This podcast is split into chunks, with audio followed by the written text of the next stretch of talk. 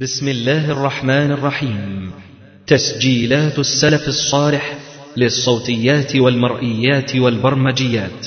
تقدم تفسير الجلالين لربع ياسين لفضيلة الشيخ الدكتور محمد إسماعيل. تفسير سورة غافر الدرس الثالث. إن الحمد لله نحمده ونستعينه ونستغفره ونعوذ بالله من شرور أنفسنا ومن سيئات أعمالنا. من يهده الله فهو المهتد ومن يضلل فلا هادي له. وأشهد أن لا إله إلا الله وحده لا شريك له وأشهد أن محمدا عبده ورسوله.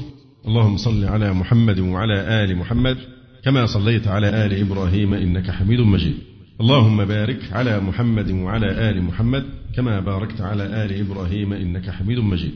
ثم أما بعد فقد انتهينا بتفسير سورة غافر أو سورة المؤمن إلى قوله تبارك وتعالى في شأن المؤمن. فوقاه الله سيئات ما مكروا وحاق بآل فرعون سوء العذاب. النار يعرضون عليها غدوا وعشيا ويوم تقوم الساعة أدخلوا آل فرعون أشد العذاب. النار يعرضون عليها أي يحرقون بها في عالم البرزخ. غدوا وعشيا يعني صباحا ومساء. ويقول القاضي كنعان في قوله تعالى النار يعرضون عليها. إلى آخر الآية قال ابن كثير في تفسير هذه الآية وهذه الآية أصل كبير في استدلال أهل السنة على عذاب البرزخ في القبور. انتهى كلام ابن كثير. كذلك يعرض على الإنسان بعد موته مقعده في الجنة أو في النار.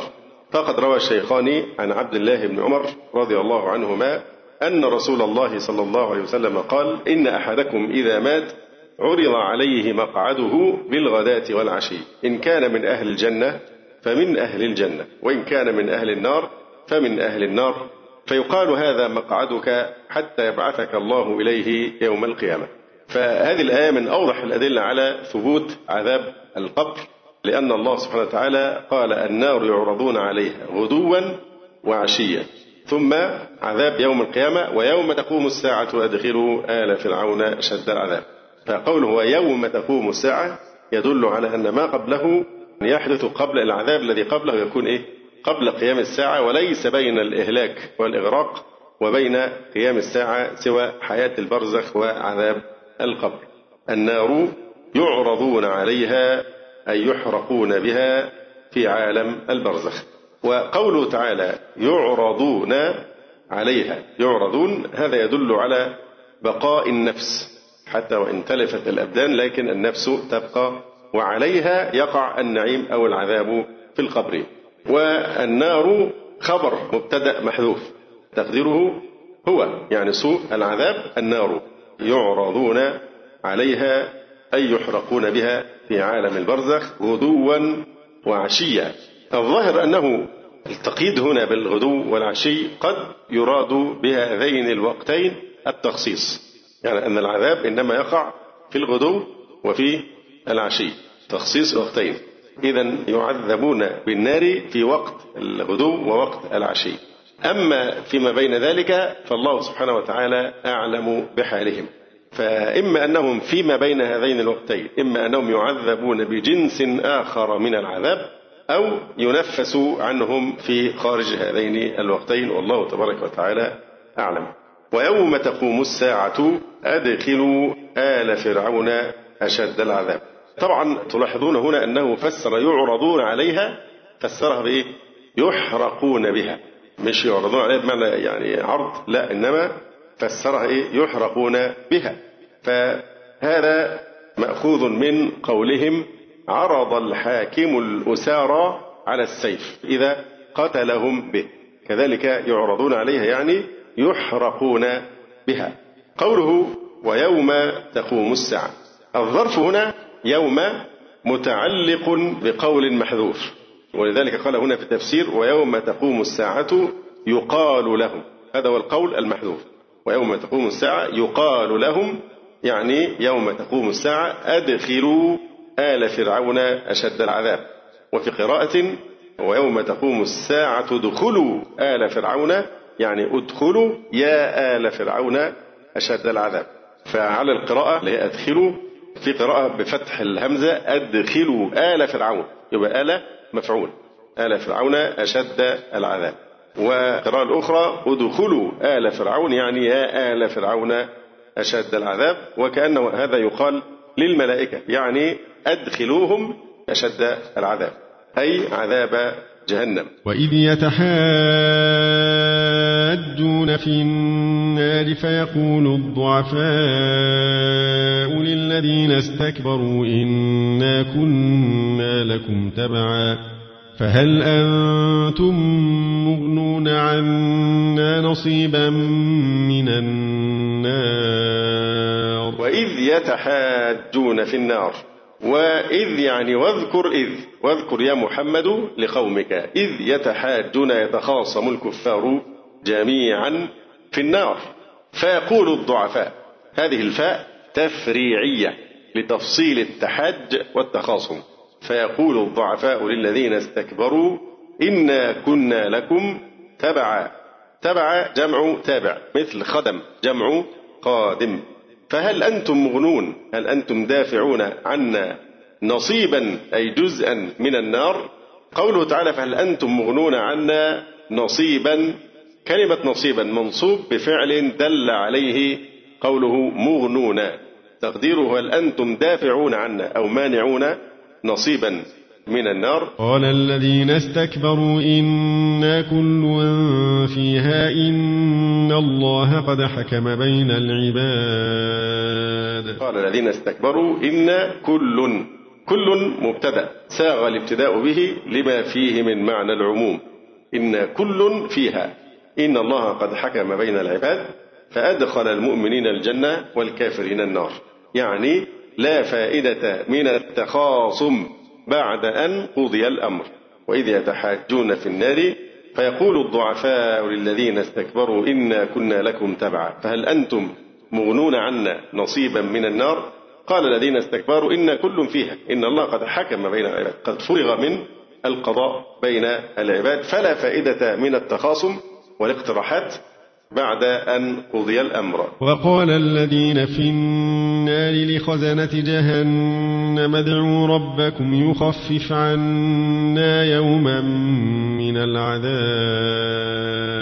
وقال الذين في النار لخزنة جهنم. هنا وضع الظاهر موضع المضمر من أجل التهويل. وقال الذين في النار لخزنة جهنم. لم يقل لخزنتها. وإن كان قد ورد ذكرها من قبل يعني قريبا النار. وقال الذين كفروا لخزنة جهنم فوضع الظاهر موضع المضمر للتهويل وذكر النار وهي شيء واحد بظاهر غير الأول أفظع منه. الأول استعمل لفظة النار. فهل أنتم مؤمنون عنا نصيبا من النار؟ فالجواب وقال الذين في النار لخزنة جهنم. وقال الذين في النار ولم يقل وقال الذين في النار لخزنة النار لخزنتها فعبر عن النار باسم جديد وهو قوله جهنم. وقال الذين في النار لخزنة جهنم ولم يقل لخزنتها فوضع الظاهر موضع المضمر للتهويل. وذكر النار وهي شيء واحد. بظاهر غير الأول أفظع منه لأن جهنم أفظع من النار ولأن النار مطلقة وجهنم أشدها. ويحتمل أن جهنم هي أبعد النار غورا وعمقا لأنهم يقولون بئر جهنام يعني بئر بعيدة القعر. وكان النابغة يسمى الجهنام لبعد غوره في الشعر فيحتمل أن جهنم هي أبعد النار غورا لهذا الاستعمال العربي. وقال الذين في النار لخزنة جهنم ادعوا ربكم يخفف عنا يوما من العذاب. يوما أي قدر يوم من العذاب. قالوا أولم تك تأتيكم رسلكم بالبينات؟ قالوا بلى. قالوا فادعوا. وما دعاء الكافرين إلا في ضلال. قالوا أي الخزنة تهكما. أولم تك تأتيكم رسلكم بالبينات بالمعجزات الظاهرات؟ قالوا بلى وبلى حرف جواب لإثبات النفي. قالوا بلى أي جاءتنا الرسل بالبينات فكفروا بهم رغم ذلك. قالوا بلى قالوا فادعوا أي ادعوا أنتم. هم بيقولوا الملائكة تدعو لهم وقال الذين في النار لخزنة جهنم ادعوا لنا ربكم يخفف عنا يوما من العذاب. قالوا تهكما بهم أولم تك تأتيكم رسلكم بالبينات؟ قالوا بلى. قالوا فادعوا ادعوا أنتم. فإنا لا نشفع للكافرين. قال تعالى وما دعاء الكافرين إلا في ضلال. أي في انعدام. يعني بمعنى أنه لا يستجاب لهم حتى وإن دعوا. ثم يقول تبارك وتعالى إنا لننصر رسلنا والذين آمنوا في الحياة الدنيا ويوم يقوم الأشهاد. إنا لننصر رسلنا. هنا تعليل لضياع دعائهم. قالوا فادعوا وما دعاء الكافرين إلا في ضلال. ثم شرع تعالى يبين لماذا كان دعاء الكافرين في ضلال أي لا يستجاب وكأنه عدم. لماذا؟ لأن الله سبحانه وتعالى إنما ينصر رسله والذين آمنوا في الحياة الدنيا ويوم يقوم الأشهاد. أما أنتم فمهما دعوتم فلن ينفعكم الدعاء شيئا. إنا لننصر رسلنا. إذا هذا تعليل لضياع دعائهم لأنه مسلوب الحجة. هذا الدعاء مسلوب الحجة. واللام هنا هي اللام المزحلقة. إن لا لننصر. هذه اللام المزحلقة وهي تفيد توكيد مضمون الجملة. ولهذا زحلقوها عن صدر الجملة كراهية ابتداء الكلام بمؤكدين. يعني هي مكانها فين؟ لئن لئن ننصر رسلنا. فزحلقوها عن صدر الجملة كي لا يبدأوا به الكلام بمؤكدين. إن واللام. فزحلقت. لحقت إيه؟ بالفعل. إن لا. هذه لام المزحلقة. إنا لننصر رسلنا. والذين آمنوا في الحياة الدنيا ولا يقدح في هذا التأكيد ما يبدو أنهم يغلبون في بعض الأحيان ابتلاء وامتحانا أو يغلبون في بعض الأحيان فإن العبرة بالعواقب والأمور بخواتيمها. ويوم يقوم الأشهاد. الأشهاد هنا جمع شاهد كصاحب وأصحاب كذلك شاهد وأشهاد. وهم الملائكة يشهدون للرسل بالبلاغ ويشهدون على الكفار بالتكذيب. وقيل الأشهاد هم الملائكة والأنبياء. ثم استأنف تبارك وتعالى الكلام لإيراد نموذج عظيم من نماذج النصر الذي وعد الله به أنبياءه وأولياءه في الدنيا. فقال عز وجل يوم لا ينفع الظالمين معذرتهم ولهم اللعنة ولهم سوء الدار. يوم لا ينفع الظالمين. وفي قراءة يوم لا تنفع الظالمين معذرتهم أي عذرهم لو اعتذروا. ولهم اللعنة أي البعد من الرحمة. ولهم سوء الدار أي الآخرة أي شدة عذابها.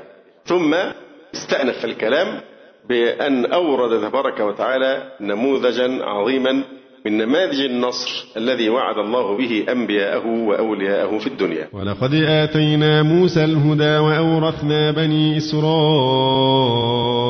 الكتاب. ولقد آتينا موسى الهدى أي التوراة والمعجزات وأورثنا بني إسرائيل يعني من بعد موسى الكتاب أي التوراة. ليعملوا بها من بعده هدى وذكرى لأولي الألباب.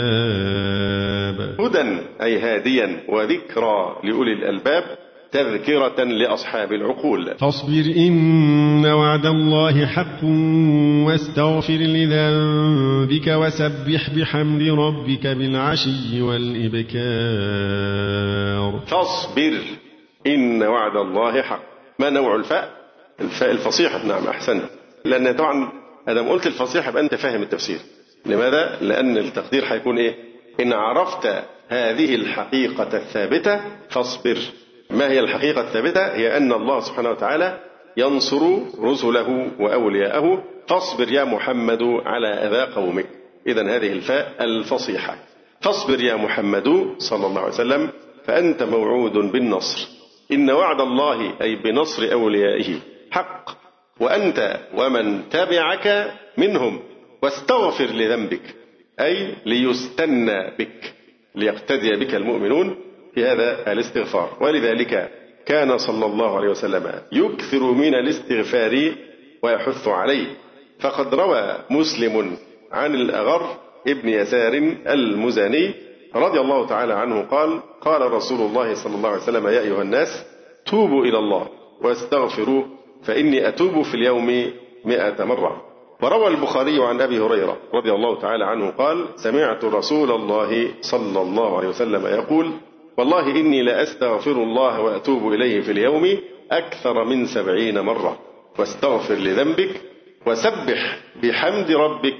سبح يعني صلي متلبسا. بحمد ربك. متلبسا أي ملابسا للحمد.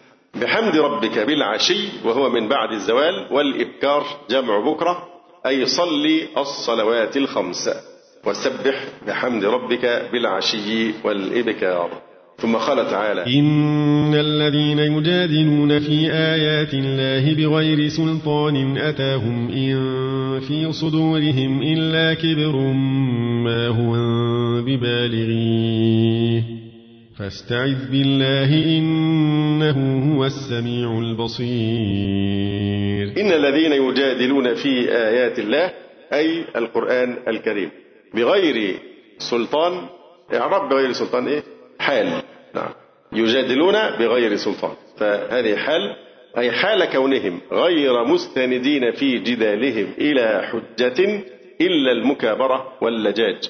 وهما سلاحان مغلولان. ولذلك قال بغير سلطان. لا حجة ولا برهان. إن الذين يجادلون في آيات الله أي القرآن بغير سلطان أي برهان. أتاهم. من يعرف جملة أتاهم؟ نعت نعت الإيه؟ بسلطان. بغير سلطان أتاهم أي يجادلون عنادا. إن يعني ما في صدورهم إلا كبر أي تكبر عن قبول الحق. وطمع في أن يعلوا عليك ما هم ببالغيه فاستعذ من شرهم بالله. إنه هو السميع لأقوالهم البصير بأحوالهم. إن في صدورهم إلا كبر. من يعرف في صدورهم؟ خبر مقدم. طيب فين المبتدأ؟ كبر. يبقى كبر مبتدأ مؤخر. يعني كبر في صدورهم. إن في صدورهم إلا كبر. ففي صدورهم خبر مقدم وإلا أداة حصر. وكبر مبتدأ مؤخر. يعني تكبر عن قبول الحق. وطمع في أن يعلو عليك. ما هم ببالغي؟ ما هذه نافية حجازية؟ وهم اسمها. وببالغيه مجرور لفظا منصوب محلا على أنه خبر ما. ما هم ببالغيه وجملة ما هم ببالغيه في محل إيه بقى؟ نعت الإيه؟ لكبر. أحسنت. يبقى في محل الرفع نعت الإيه؟ لكبر. أي ما هم ببالغي مقتضى كبرهم وهو التعاظم. فاستعذ من شرهم بالله إنه هو السميع لأقوالهم البصير بأحوالهم. ونزل في منكر البعث. لخلق السماوات والأرض أكبر من خلق الناس ولكن أكثر الناس لا يعلمون. لخلق السماوات يعني ابتداء خلق ابتداء أو إبداع. لخلق السماوات والأرض ابتداء أكبر من خلق الناس مرة ثانية. يعني بذلك الإعادة. أكبر من خلق الناس. الإشارة هنا إلى الإيه؟ الإعادة بالبعث والنشور. واضح؟ لا خلق السماوات والأرض ابتداء أكبر من خلق الناس مرة ثانية وهي الإعادة. ولكن أكثر الناس أي كفار مكة وغيرهم لا يعلمون ذلك. فهو أي منكر البعث كالأعمى ومن يعلمه ويؤمن به كالبصير. ولذلك قال تعالى مباشرة بعدها وما يستوي الأعمى والبصير. الذي ينكر البعث فهو كالأعمى الذي لا يرى. هذه الدلالة الواضحة على قدرة الله على البعث والنشور لأن من قدر على خلق الأعظم كان قدر على خلق ما هو دونه. وما يستوي الأعمى والبصير والذين آمنوا وعملوا الصالحات ولا المسيء. قليلا ما تتذكرون. وما يستوي الأعمى والبصير والذين آمنوا يعني ولا الذين آمنوا وعملوا الصالحات ولا المسيء. هنا فيما يتعلق بقوله تبارك وتعالى لخلق السماوات والأرض أكبر من خلق الناس. هنا فن من فنون البلاغة يسمى فن الإلجاء. في قول الله عز وجل لا خلق السماوات والأرض أكبر من خلق الناس فيها فن رفيع من فنون البلاغة وهو فن الإلجاء وهو أن يبادر المتكلم خصمه بما يلجئه إلى الاعتراف بصحته. وبهذا صح التحامه مع ما قبله من الكلام. فإن مجادلتهم في آيات الله كانت مشتملة على أمور كثيرة من الجدال والمغالطة واللجاج والسفسطة وفي مقدمتها إنكار البعث وهو في الواقع أصل المجادلة ومحورها الذي عليه تدور. فبادر سبحانه إلى مبادهتهم بما يسقط في أيديهم ويقطع عليهم طرق المكابرة والمعاندة. وهو خلق السماوات والأرض وقد كانوا مقرين بأن الله خالقها وبأنها خلق عظيم. فخلق الناس بالقياس شيء هين. ومن قدر على خلقها مع عظمها كان ولا شك على خلق الإنسان الضعيف أقدر وبه أقمن. هذا والأولوية في هذا الاستشهاد على درجتين.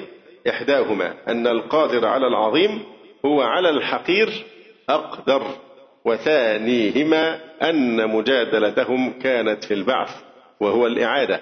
وما من ريب في أن الابتداء أعظم وأبهر من الإعادة. أيضا في هذه الآيات سورة أخرى من البلاغة وهي حسن النسق. فن حسن النسق. في قوله تبارك وتعالى وما يستوي الأعمى والبصير إلى آخر الآيات. ففيها فن حسن النسق وفي ترتيب النسق ثلاث طرق. إحداها أن يجاور المناسب ما يناسبه. كهذه الآية.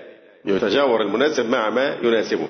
فالأعمى يجاور البصير وما يستوي الأعمى والبصير.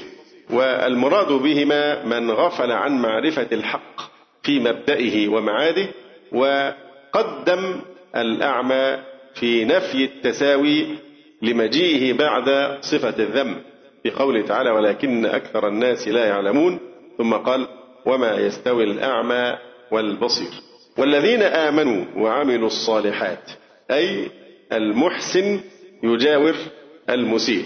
وقدم الذين آمنوا لمجاورته للبصير. لأن في مجاورة بين البصير وبين إيه؟ الذين آمنوا. فلذلك قدم أولا الأعمى على البصير. لأن الأعمى بتجاور إيه؟ ولكن أكثر الناس لا يعلمون. فعدم العلم هو العمى هنا. فجعل الأعمى أقرب لكلمة لا يعلمون. ولكن أكثر الناس لا يعلمون. ثم قال عز وجل والذين آمنوا وعملوا الصالحات ولا المسيء. فقدم الذين آمنوا لمجاورته للبصير لأن يعني أقرب لكلمة البصير. وناهيك بهذه المجاورة شرفا للمؤمن. ثاني الطريقتين اللي هي في ترتيب النسق أن يتأخر المتقابلان. كقوله تعالى مثل الفريقين كالأعمى والأصم والبصير والسميع وثالثتهما أن يقدم مقابل الأول ويؤخر مقابل الآخر كقوله تعالى وما يستوي الأعمى والبصير ولا الظلمات ولا النور. وهذا طبعا المتكلم يكون مخيرا في هذا النسق حسب مقتضى الحال ووفق نواميس البلاغة وطرائقها. فإذا في قوله تعالى وما يستوي الأعمى والبصير والذين آمنوا وعملوا الصالحات ولا المسيء فيها حسن النسق. فن من فنون البلاغة. ولا الذين آمنوا وعملوا الصالحات مقصود بذلك المحسن ولا المسيء فيه قليلا. ما تتذكرون وقرئ قليلا ما يتذكرون أي تذكرهم قليل جدا. فكلمة قليلا هي أعرفها إما مفعول مطلق وإما أنها ظرف زمان إن الساعة لآتية لا ريب فيها ولكن أكثر الناس لا يؤمنون. إن الساعة لآتية لا ريب إلا شك فيها ولكن أكثر الناس لا يؤمنون بها. وقال ربكم ادعوني أستجب لكم. إن الذين يستكبرون عن عبادتي سيدخلون جهنم داخرين. ثم قال عز وجل وقال ربكم ادعوني أستجب لكم. هذا كلام مستأنف مسوق لبيان فضل الدعاء يعني فضل العبادة. وقال ربكم ادعوني يعني اعبدوني أثبكم ادعوني فعل أمر مبني على حذف النون والواو فاعل والنون للوقاية والياء مفعول به والجملة مقول القول. وقال ربكم ادعوني أستجب لكم. ففسر هنا ادعوني أي اعبدوني. وأخرج الترمذي وقال حسن صحيح. وابن حبان وغيرهما عن النعمان بن بشير رضي الله عنهما قال سمعت النبي صلى الله عليه وسلم يقول الدعاء هو العبادة. ثم تلا قوله تعالى فقال ربكم ادعوني أستجب لكم إلى آخر الآية. فالدعاء عبادة وترك دعاء الله سبحانه وتعالى استكبار. ولذلك كان النبي صلى الله عليه وسلم يكثر من الدعاء كما هو ثابت في أحاديث كثيرة. وإذا دعا المسلم ربه فليدعه بإخلاص وهو موقن بأن الله سبحانه وتعالى سيستجيب دعاءه. ومن أهم شروط إجابة الدعاء ترك الحرام في كل شأن من شؤون الحياة. فقد روى مسلم من حديث أبي هريرة رضي الله عنه قال قال النبي صلى الله عليه وسلم أيها الناس إن الله طيب طيب يعني قدوس منزه عن النقائص. إن الله طيب لا يقبل إلا طيبا. وإن الله أمر المؤمنين بما أمر به المرسلين. فقال يا أيها الرسل كلوا من الطيبات واعملوا صالحا إني بما تعملون عليم. وقال يا أيها الذين آمنوا كلوا من طيبات ما رزقناكم.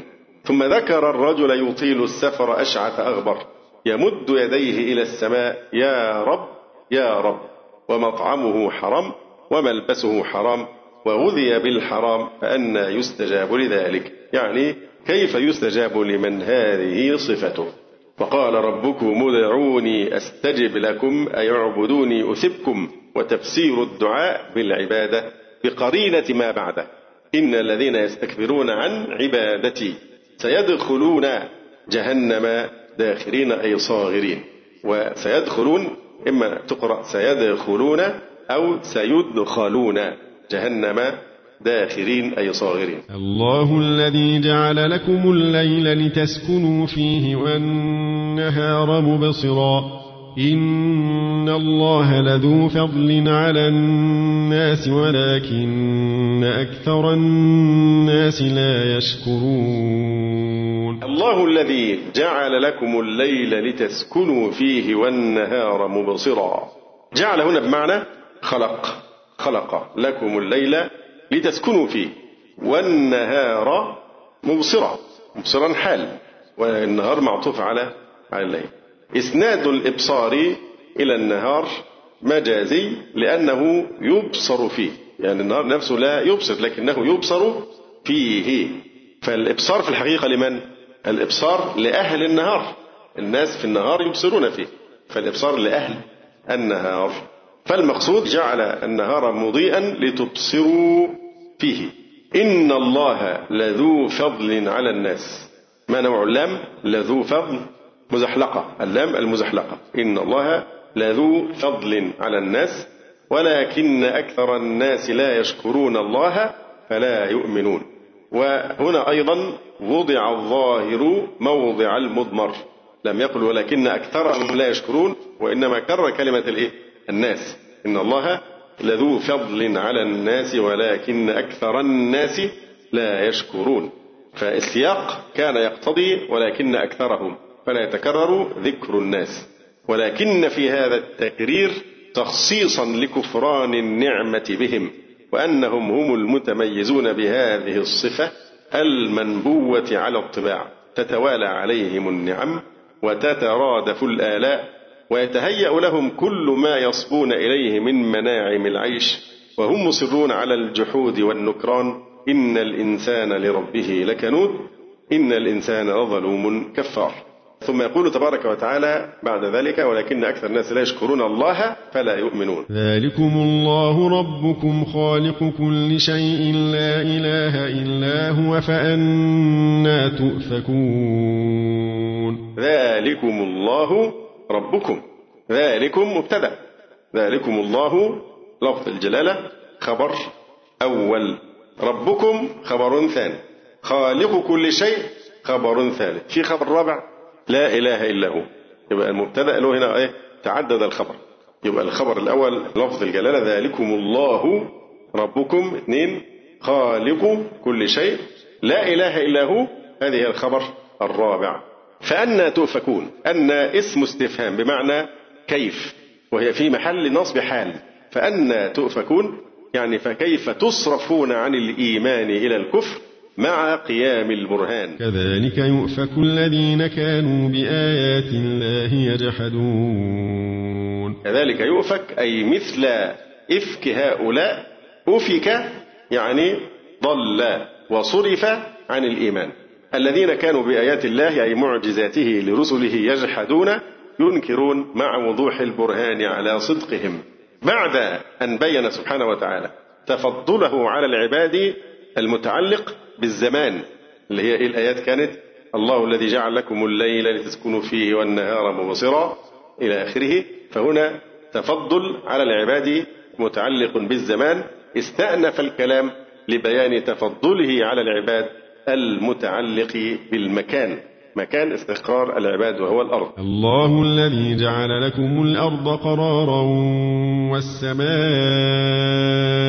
بناء وصوركم وصوركم فأحسن صوركم ورزقكم من الطيبات. ذلكم الله ربكم فتبارك الله رب العالمين. الله الذي جعل لكم الأرض قرارا. إيه إعراب قرارا. مفعول به ثان. ممكن حاجة تانية غير مفعول به ثان؟ حال. هيفرق بقى تفسير كلمة جعل. إذا قلت إن قرارا مفعول به ثان أو إنها حال تفرق معنى كلمة جعل. جعل تأتي على معنيين. الأول خلق والثاني صير.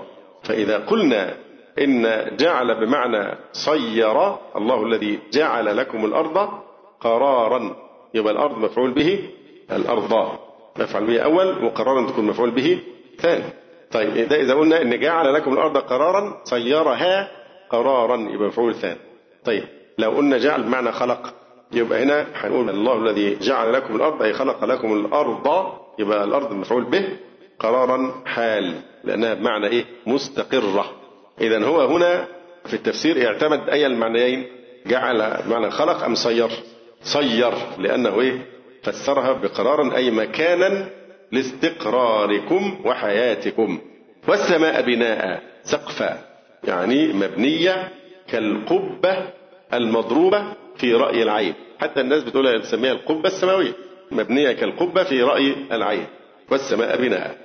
وصوركم فأحسن صوركم أي خلقكم في أحسن صورة. لقد خلقنا الإنسان في أحسن تقويم ورزقكم من الطيبات.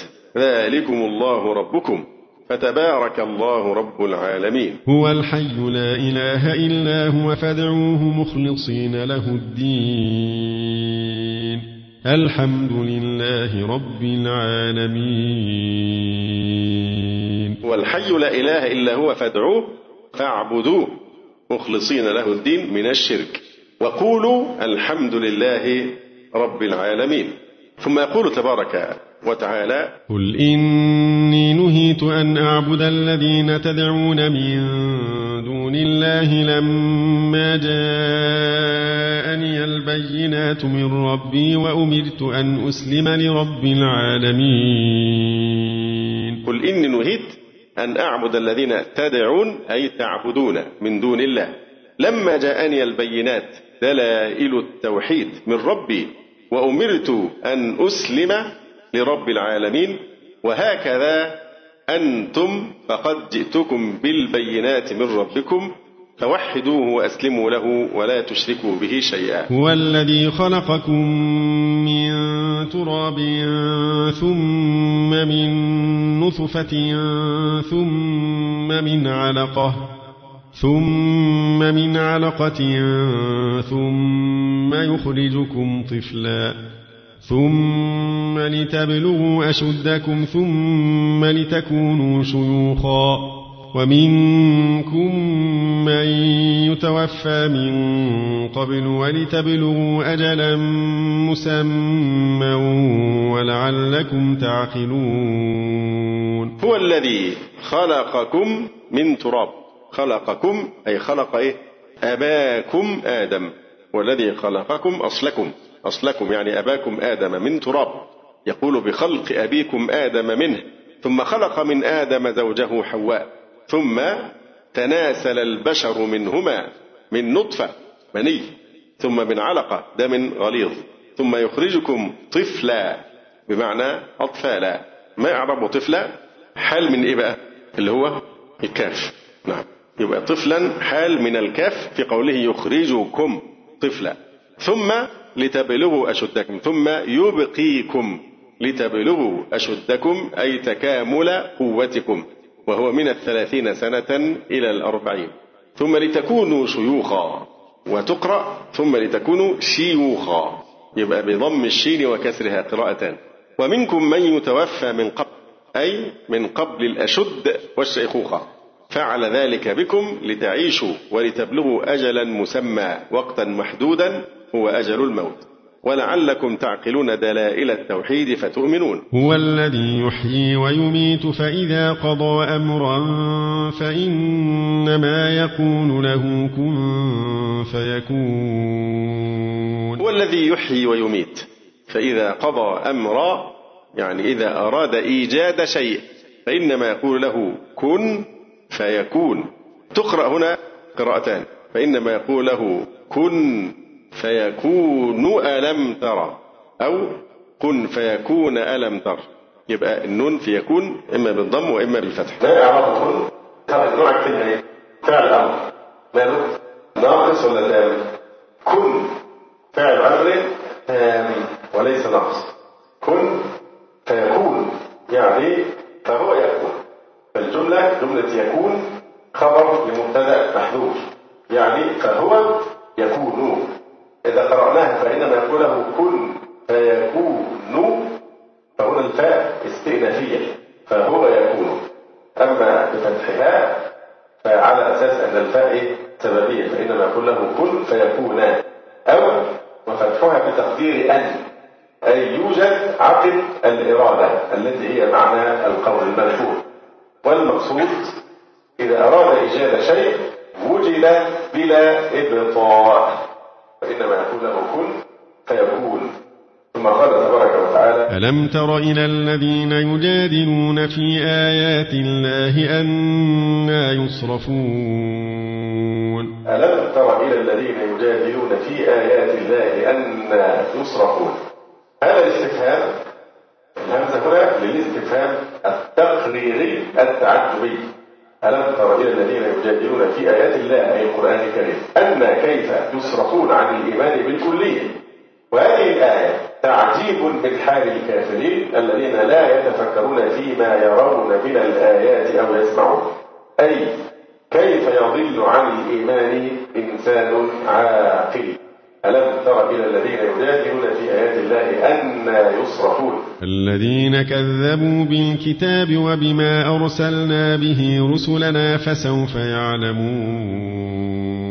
الذين كذبوا بالكتاب أي القرآن وبما أرسلنا به رسلنا من التوحيد والبعث وهم كفار مكة وأمثالهم فسوف يعلمون عقوبة تكذيبهم إذ الأغلال في أعناقهم والسلاسل يسحبون.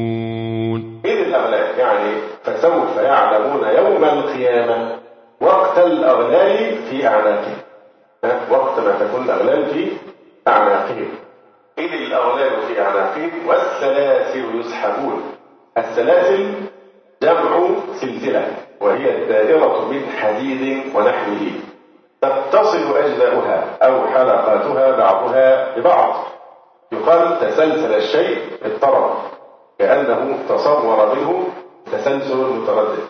فتردد لفظه تنبيه على تردد معناه. تسلسل. تقول ماء سلسل يعني ماء متردد في مقره. والسلاسل يقول عطف. فإذا الأغلال في عناقهم إذ بمعنى إذا. والسلاسل عطف على الأغلال فتكون السلاسل أيضا في الأعناق.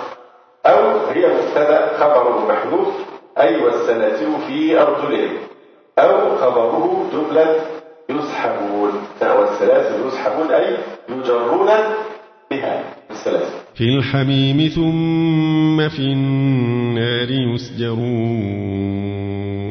في الحميم أي في جهنم. ثم في النار يسجرون أي يوقدون. من سجرة النور إذا ملأه بالوقود. ثم قيل لهم أين ما كنتم تشركون؟ ثم قيل لهم يعني تأكيدا وتقريعا وتعنيفا وإلزاما بالحجة. طبعا هنا نلاحظ أن كلمة ثم قيل لهم جاءت بصيغة الإيه؟ الماضي لتحقق وقوع القول. مع أن هذا سوف يحصل في المستقبل. لكن عبر عن المستقبل بصيغة الماضي لتحقق وقوع هذا القول. ثم قيل لهم تبكيتا أي تقريعا وتعنيفا وإلزاما بالحجة. أين ما كنتم تشركون؟ من دون الله قالوا ضلوا عنا بل لم نكن ندعو من قبل شيئا. كذلك يضل الله الكافرين. من دون الله أي مع الله وهي الأصنام. قالوا ضلوا عنا. غابوا عنا. ضلوا غابوا عنا. فلا نراهم وتركونا في العذاب بل لم نكن ندعو من قبل شيئا. بل بل حرف إضراب انتقالي. بل لم نكن ندعو من قبل شيئا. أنكروا عبادتهم إياه. ثم أحضرت. قال تعالى إنكم وما تعبدون من دون الله حصب جهنم أي وقودها بل لم نكن ندعو من قبل شيئا كذلك يضل الله الكافرين. كذلك يعني مثل إضلال هؤلاء المكذبين يضل الله الكافرين. ويقال لهم أيضا ذلكم بما كنتم تفرحون في الأرض بغير الحق وبما كنتم تمرحون. ذلكم أي العذاب بما كنتم تفرحون في الأرض بغير الحق من الإشراك وإنكار البعث لأن النار أهل الباطل يفرحون لما هم عليه من الباطل بما كنتم تفرحون في الأرض بغير الحق. إيه هو غير الحق؟ الباطل الإشراك وإنكار البعث. وبما كنتم تمرحون تتوسعون في الفرح. ادخلوا أبواب جهنم خالدين فيها فبئس مثوى المتكبرين. إيه تفسير ادخلوا أبواب جهنم خالدين فيها. بنقول إيه دايما في كلمه خالدين فيها. تفسير. هم بيدخلوها خالدين؟ أم يدخلونها مقدرين الخلود فيها. مقدرين لسه لسه داخلين فادخلوا أبواب جهنم إيه؟ خالدين فيها إيه مقدرين اعملوا حسابكم ان أنتوا قاعدين هنا إيه؟ للأبد بلا نهايه خلود بلا انقطاع فمعنى خالدين يعني مقدرين خلودهم فيها فبئس مثوى أي مأوى المتكبرين عن الإيمان. بئس مثوى المتكبرين. طبعا بئس فعل الماض جامد لإنشاء الذنب مثوى فاعل بئس المتكبرين. يعني بئس مثوى المتكبرين هي يبقى المخصوص بالذنب محذوف وهو إيه؟ هي لاحظ هنا الآية بتقول إيه؟ ادخلوا أبواب جهنم خالدين فيها. فبئس مثوى المتكبرين. ولم يقل فبئس مدخل المتكبرين. الحكمة في إيثار مثوى على مدخل مع أن مدخل تتناسب كلمة إيه؟ ادخلوا أبواب جهنم خالدين فبئس مدخل المتكبرين. أو مدخل أيوه. لأن كلمة مثوى تفيد هنا معنى الديمومة والخلود. لفظ الثواب يفيد الإيه؟ الديمومه والاقامه ولم يكن مدخل لأن الدخول لا يستلزم الخلود والبقاء الدائم لكن كلمة مثوى فيها الإيه؟ إفادة الديمومه والخلود بلفظ الثواب. فبئس مثوى المتكبرين أي عن الإيمان. فاصبر إن وعد الله حق فإما نرينك. فإما نرينك بعض الذي نعدهم أو نتوفينك فإلينا يرجعون تصبر الفاء هي الايه؟ الفصيحة يعني إن بدا لك منهم ما بدا من صد وإعراض فلا تبتئس واصبر فإنا سننتقم لك منهم. فاصبر إن وعد الله حق. هذه الجملة تعليل للأمر بالصبر. تصبر هي علة الأمر بالصبر. إن وعد الله حق. وعد الله بعذابهم حق. فإما نرينك بعض الذي نعدهم أو نتوفينك فإلينا يرجعون. يقول فيه إن الشرطية مدغمة في ماء الزائدة. فإما نرينك يعني فإن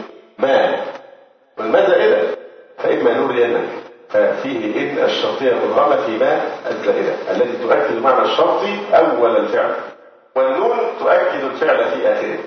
ففي نرينك مؤكدين هما ما المزيدة قبله ونون التوكيد بعده. فإذا نرينك بعض الذي نعدهم به من العذاب في حياتك. فإما نرينك بعض الذي نعدهم به لأن كلمة بعض يبقى مش كل اللي نعدهم به. في شيء هيشوفوه في الدنيا وفي شيء فين الآخرة عشان كده قال إيه فإما نرينك يعني في الدنيا وأنت حي فإما نرينك بعض الذي نعدهم به من العذاب في حياتك كما حصل في بدر. وجواب الشرط هنا محذوف. تقديره إيه؟ فذاك فذاك هيحصل فذاك أو نتوفينك قبل تعذيبهم فإلينا يرجعون فنعذبهم أشد العذاب. فهنا جواب الشرط حدث في ايهما حدث في الأول. فاما نرينك بعض الذي نعدهم وحدث جواب الشرط. هو تقديره إيه؟ فذاك لكن في الثانية أو نتوفينك فإلينا يرجعون فنعذبهم أشد العذاب. فالجواب المذكور جواب للمعطوف فقط. يعني هو جواب إيه؟ لقوله أو نتوفينك. لأن جواب نرينك محذوف كما تقدم. نزيد هذه الآية إيضاحا قوله تعالى فإما نرينك الفاء عاطفة وإن الشرطية مدغمة في ماء الزائدة ونرينك فعل الشرط مبني على الفتح لاتصاله بنون التوحيد الثقيلة في محل جزمة. والفعل المستتر تقديره نحن والكاف مفعول به وبعض الذي مفعول به ثاني. وجملة نعدهم صلة الذي أو نتوفينك عطف على نرينك. والفاء رابطة. فإلينا يرجعون إلينا متعلق إيه؟ يرجعون. والجملة جواب للشرط الثاني. أو نتوفينك يعني إما نتوفينك فإلينا يرجعون. وجواب الشرط الأول محذوف والتقدير. فإما نرينك بعض الذي نعدهم من العذاب وهو القتل والأسر يوم بدر فذاك أو إن نتوفينك قبل يوم بدر فإلينا يرجعون يوم القيامة فننتقم منهم أشد الانتقام. وإنما حذف جواب الأول دون الثاني لأن الأول إن وقع فذاك غاية الأمل في إمكانه فالثابت على تقدير وقوعه معلوم وهو حصول المراد على التمام. فإما يرينك بعض الذي نعده فذاك يعني إيه؟ أقصى غاية الأمل أن أن يعذبوا وتقر عينه بعذابهم إيه؟ ببعض الذي وعده الله قتل والأسر في الدنيا ولأن بعض فإذا وافوا القيامة فإنهم إيه؟ يعني يخلدون في العذاب لكن بما أن حصول بعض العذاب لهم في الدنيا في بدل بالقتل والأسر والهوان ونحو ذلك فحدث جواب الشرط الأول لأن الأول إن وقع فذاك ده غاية الأمل أن يراهم معذبين إيه؟ في الدنيا. ثم ينتظرهم أيضا عذاب الآخرة. فذاك غاية الأمل في إمكانهم وفي شفاء صدور النبي صلى الله عليه وسلم والمؤمنين. فالثابت على تقدير وقوعه معلوم. يعني مش محتاجة بقى جواب شرط. فإما نرينك بعض الذي نعذهم ما جابش جواب شرط ليه؟ لأن غاية الأمل. فذاك مش أكثر من كده. فذاك يعني أن المراد يحصل هنا على التمام. عذاب في الدنيا يشفي صدور المؤمنين ويشفي صدر النبي عليه الصلاة والسلام ثم عذاب في الآخرة أما إن لم يقع أو نتوفينك نفترض أننا أن حضر أجلك قبل أن يقع بهم الإيه؟ بعض الذي يعدهم الله سبحانه وتعالى أما إن لم يقع ووقع الثاني اللي هو أو نتوفينك فيتوفى النبي صلى الله عليه وسلم قبل حلول المجازات بهم فهنا في هذه الحالة هذا يحتاج ذكره إلى التسلية والمواساة. فسلاه ووساه وعزاه وطمأن نفسه بأنه وإن تأخر جزاؤهم عن الدنيا وما شفتوش بعينيك فإن جزاهم في الآخرة حتم وواقع لا محالة فإلينا يرجعون يعني نعذبهم العذاب المحتم في الآخرة وهذا لا بد منه. ونحن لا يبغى فانظروا هنا إلى الحكمة في حل جواب الشرط الأول دون الثاني. قد جواب الشرط الأول فإما نريدك بعض الذي نعدهم مش محتاج بقى جواب شرط فلاك ده غاية المنى. أن يراهم بعينه ويشفي صدور قوم المؤمنين؟ يصيبهم العذاب. ويذلون في الدنيا بجانب العذاب الحتمي في الآخرة. فلذلك حدث الجواب. لكن الثانية هي اللي محتاجة للجواب لأنه قد يحتاج للتسليم أو نتوفينك يعني إذا يقبض النبي عليه السلام ولما يشتكي صدره من هؤلاء المشركين. فهنا لأن هذه دون الأولى ما فيهاش عذاب في الدنيا وعين لن تقرر الانتقام من عملية. فهذا يحتاج هنا إلى إيه؟ ذكر جواب الشر. فإلينا يرجعون. فإلينا يرجعون فحتما سوف يعذبون في الله سبحانه وتعالى. ولقد أرسلنا رسلا من قبلك منهم من قصصنا عليك ومنهم من لم نقصص عليك. وما كان لرسول أن يأتي بآية إلا بإذن الله. فإذا جاء أمر الله قضي بالحق وخسر هنالك المبطلون. ولقد أرسلنا رسلا من قبلك منهم من قصصنا عليك ومنهم من لم نقصص عليك. روي أنه تعالى بعث ثمانية آلاف نبي أربعة آلاف نبي من بني إسرائيل وأربعة آلاف من سائر الناس. يقول قاضي كنعان جاء هذا في حديث رواه أبو يعلى في مسنده عن أنس بن مالك رضي الله تعالى عنه مرفوعا وفي سنده موسى بن عبيدة الرقدي وهو ضعيف جدا. فهذه رواية لا أصل لها ولا يعتد بها. والصواب أنه لا يعلم عدد الأنبياء والمرسلين حصرا والدليل على ذلك هذه الآية الكريمة.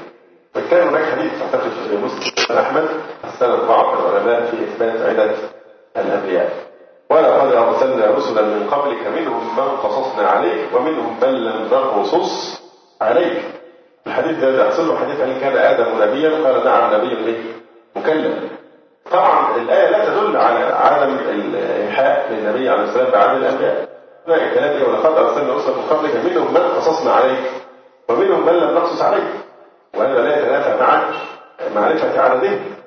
لكن معناه أنه قد لا يذكر التفاصيل سواء أسماءهم وخصهم وإنما يقص قصص بعضهم ولا يذكر ذلك في الباقي. وما كان لرسول أي منهم أن يأتي بآيات إلا بإذن الله لأنهم عبيد مرغوبون فإذا جاء أمر الله يعني بنزول العذاب على الكفار قضي بين الرسل ومكذبيهم بالحق. بالحق هنا حالي يعني متلبسا بالحق. وخسر هنالك المبطلون أي ظهر القضاء والخسران للناس وهم خاسرون في كل وقت قبل ذلك.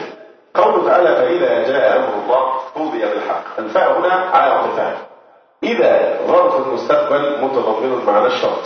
فإذا جاء أمر الله إذا ظرف المستقبل. وهي تتضمن معنى الشرط. ذلك تعتبر أداة أدوات الشرط لكنها إيه؟ غير جازمة غير جازمة فإذا جاء أمر الله فجملة جاء أمر الله في محل جر بإضافة الظرف إليها. قضي بالحق. هذه الجملة لا محل لها لأنها جواب شرط غير جازم فإذا جاء أمر الله قضي بالحق يعني قضاء متلبسا بالحق. وخسر هنالك المبطلون أي ظهر القضاء والخسران للناس وإن كانوا قاصرين في كل وقت قبل ذلك. ثم يقول تبارك وتعالى الله الذي جعل لكم الأنعام لتركبوا منها ومنها تأكلون. الله الذي جعل لكم الأنعام. طبعا هذا كلام مستأنف مسوق لتعديد بعض آلائه سبحانه وتعالى. الله الذي جعل لكم الأنعام قيل الإبل خاصة. هنا. والظاهر أنها البقر والغنم أيضا لأنه لا معنى لتخصيص الإبل وحدها لأن السياق سياق امتنان بهذه الأنعام كلها. لتركبوا منها ومنها تأكلون. ولكم فيها منافع ولتبلغوا عليها حاجة في صدوركم وعليها وعلى الفلك تحملون. ولكم فيها منافع من الدر أي اللبن والنسل والوبر والصوف. ولتبلغوا عليها حاجة في صدوركم وهي حمل الأثقال إلى البلاد. وعليها أي في البر وعليها وعلى الفلك أي السفن في البحر تحملون. ويريكم آياته فأي آيات الله تنكرون؟ ويريكم آياته أيها الناس باستمرار وعلى الدوام. فأي آيات الله تنكرون؟ أي آيات الله الدالة على وحدانيته تنكرون؟ وهذا استفهام توبيخ. والمعنى هل يحق لكم إنكار آية من آيات الله تعالى؟ لا. فأي آيات الله؟ الفاء طبعا عاطفة. طب إيه عرب أي؟ المفعول به مقدم ليه لتنكرون. ما حكم تقديمه هنا؟ واجب. قدم وجوبا لأن لأسماء الاستفهام الصدارة فأي آيات الله تنكرون؟ وتذكير أي أشهر من تأنيثه. يعني أشهر من أيات آيات الله. أشهر. أفلم يسيروا في الأرض فينظروا كيف كان عاقبة الذين من قبلهم. كانوا أكثر منهم وأشد قوة وآثارا في الأرض فما أغنى عنهم ما كانوا يكسبون. أفلا يسيروا في الأرض؟ فينظروا كيف كان عاقبة الذين من قبلهم؟ الاستفهام في قوله أفلم استفهام إنكاري توبيخي. والفاء عاطفة على مقدر. أفلم يسيروا يعني أعجزوا فلم يسيروا في الأرض. أفلم يسيروا في الأرض يعني في نواحي وأطراف الأرض. فينظروا ينظروا الفاء هنا سببية. كيف كان عاقبة الذين من قبلهم من الأمم الماضية التي أهلكناها؟ كانوا أكثر منهم وأشد قوة وآثارا في الأرض. كانوا أكثر منهم أي عددا ومالا. وأشد قوة وآثارا في الأرض من مصانع وقصور. فما أغنى عنهم ما كانوا يكسبون. يعني ما أغنى عنهم ما كانوا يكسبون يعني لم يغن عنهم ذلك شيئا. قوله تعالى فما أغنى عنهم. ما هنا؟ يحتمل أن تكون نافية ويحتمل أن تكون استفهامية. نافية لا أغنى عنهم ما كانوا يكسبون نفي لم يغن عنهم ذلك شيء وممكن تكون استفهامية. فما أغنى عنهم ما كانوا يكسبون أسلوب إنشائي ما الذي أغنى عنهم ما كانوا يكسبون؟ فإذا قلنا إنها استفهامية فما أغنى عنهم ما كانوا يكسبون ستكون إيه؟ في محل نصب مفعول أغنى المقدم. فلما جاءتهم رسلهم بالبينات فرحوا بما عندهم من العلم وحاق بهم ما كانوا به يستهزئون. فلما جاءتهم رسلهم بالبينات لما ظرف بمعنى إيه؟ حين. فلما جاءتهم رسلهم بالبينات أي المعجزات والظاهرات فرحوا. أي الكفار. طيب جملة فرحوا. إيه إعرابها؟ احسنت لماذا؟ فلما جاءتهم رسلهم بالبينات فرحوا بما عندهم من العلم. لا محل للجمله دي فرحوا وان كانت هي جواب شرط. لكن جواب شرط غير جازم. فلا محل لها من الإعراب. فرحوا أي الكفار. بما عندهم من العلم. عندهم أي الرسل من العلم فرح استهزاء وضحك منكرين له ماذا عندكم في الحاشية؟ من يقرأ الحاشية في كلمة الرسل؟ قاضي كان عنده يقول إيه في الحاشية؟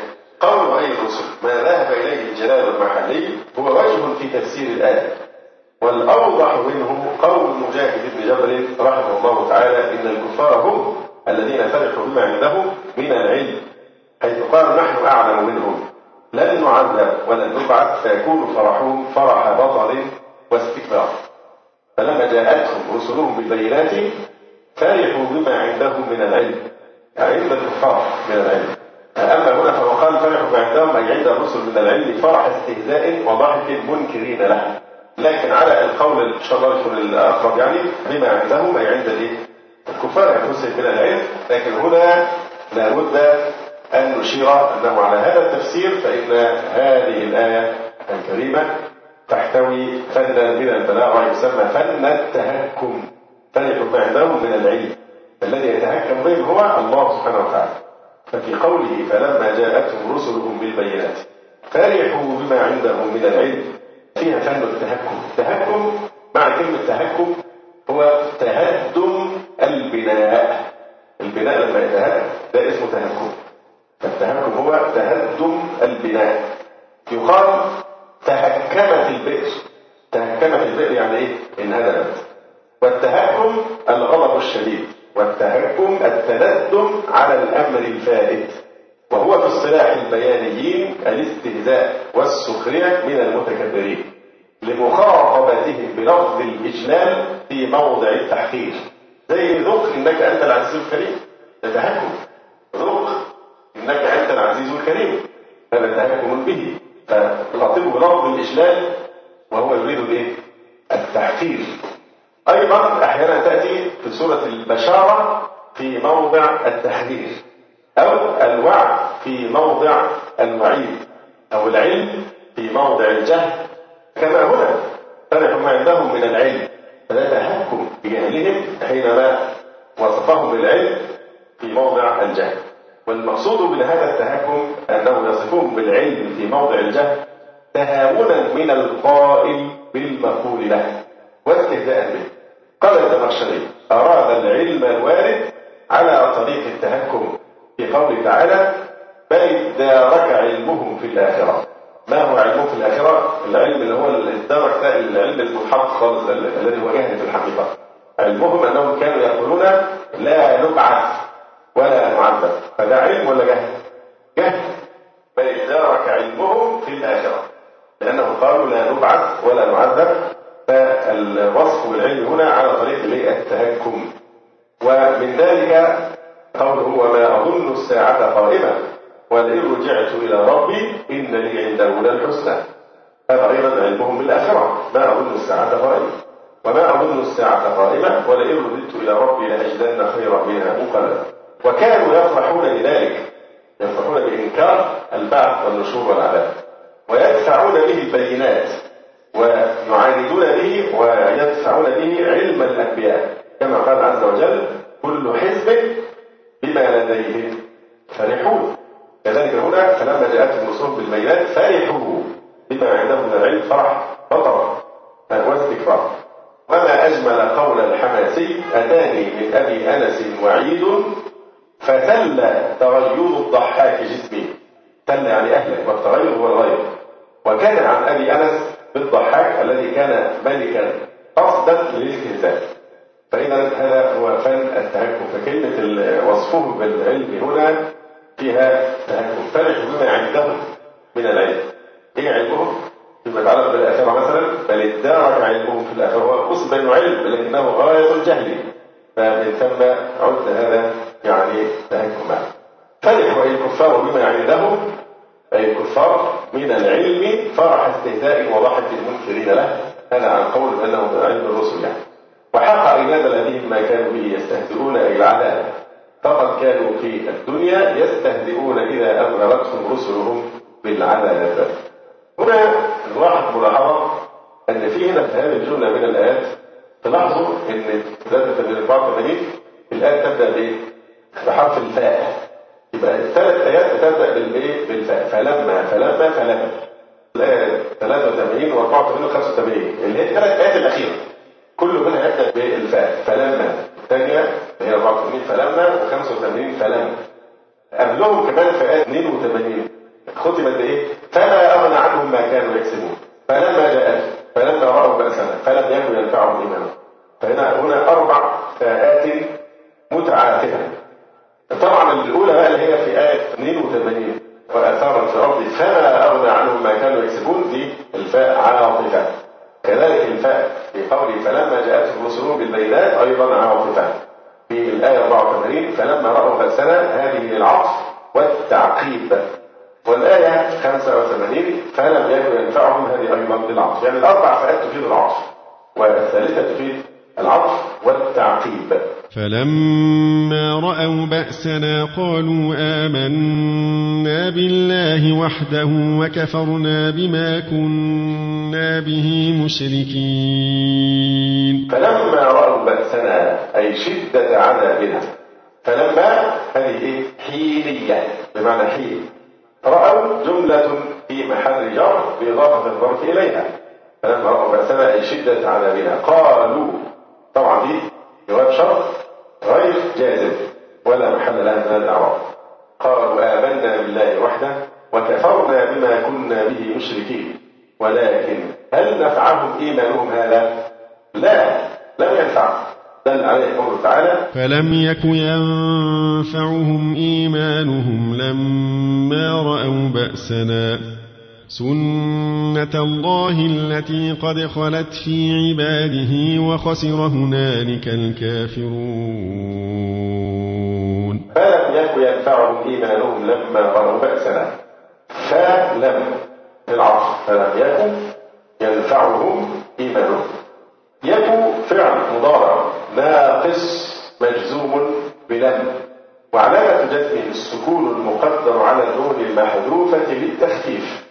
واسمها مستتر تقديره هو أي الشأن فلم يكن ينفعهم إيمانهم لما هذه أيضا حينية حين حينية لما رأوا بأسنا سنة الله التي قد خلت في عباده. سنة الله سنة مصدر مؤكد لفعل مقدر من لفظه أي سن الله تعالى بهم سنة من قبلهم. ويجوز أن يكون منصوبا على التحذير. فلم يكن ينفعهم إيمانهم لما رأوا بأسنا سنة الله التي قد خلت في عباده أي احذروا سنة الله في المكذبين. نعم. سنة الله نصبه على المصدر بفعل مقدر من لفظه تقديره سن الله بهم سنة من قبلهم سنة الله التي التي دي صفة لسنة التي قد خلت في عباده مضت في عباده. في الأمم ألا ينفعهم الإيمان وقت نزول العذاب. وخسر هنالك الكافرون أي تبين خسرانهم لكل أحد. وهم خاسرون في كل وقت قبل ذلك. هم خاسرون في الدنيا وخاسرون في الآخرة. لكن الفرق إيه في هناك؟ هناك في الآخرة دائما يتبين لجميع الناس أن هؤلاء الكافرين إيه؟ خاسرون. فلذلك التفسير هنا وخسر هنالك الكافرون دقيق التفسير يقول تبين خسرانهم لكل أحد. لأن في الدنيا ممكن لا يتبين الخسران. لكن في الآخرة يتبين لكل أحد. فهذا تفسير دقيق يعني. وخسر هنالك الكافرون أي تبين خسرانهم لكل أحد. وهم خاسرون في كل وقت قبل ذلك. وقوله تعالى وخسر هنالك الكافرون. هنالك هذا اسم إشارة في محل نصب على الظرفية المكانية. متعلق بخسر. وقال استعير ظرف المكان للزمان ظرف المكان إيه؟ للزمان أي وخسر وقت رؤية البأس. ويجوز بقاؤه على أصله. هذا ما تأثر في تفسير سورة غافر وأقول قولي هذا أستغفر الله لي ولكم. سبحانك اللهم وبحمدك أشهد أن لا إله إلا أنت أستغفرك وفي الختام تقبلوا تحيات إخوانكم في تسجيلات السلف الصالح. بالإسكندرية. هاتف رقم صفر ثلاثة فاصل أربعة تسعة أربعة سبعة ستة خمسة اثنان. والتليفون محمول صفر عشرة واحد ستة أربعة واحد تسعة ثمانية صفر. والسلام عليكم ورحمة الله وبركاته.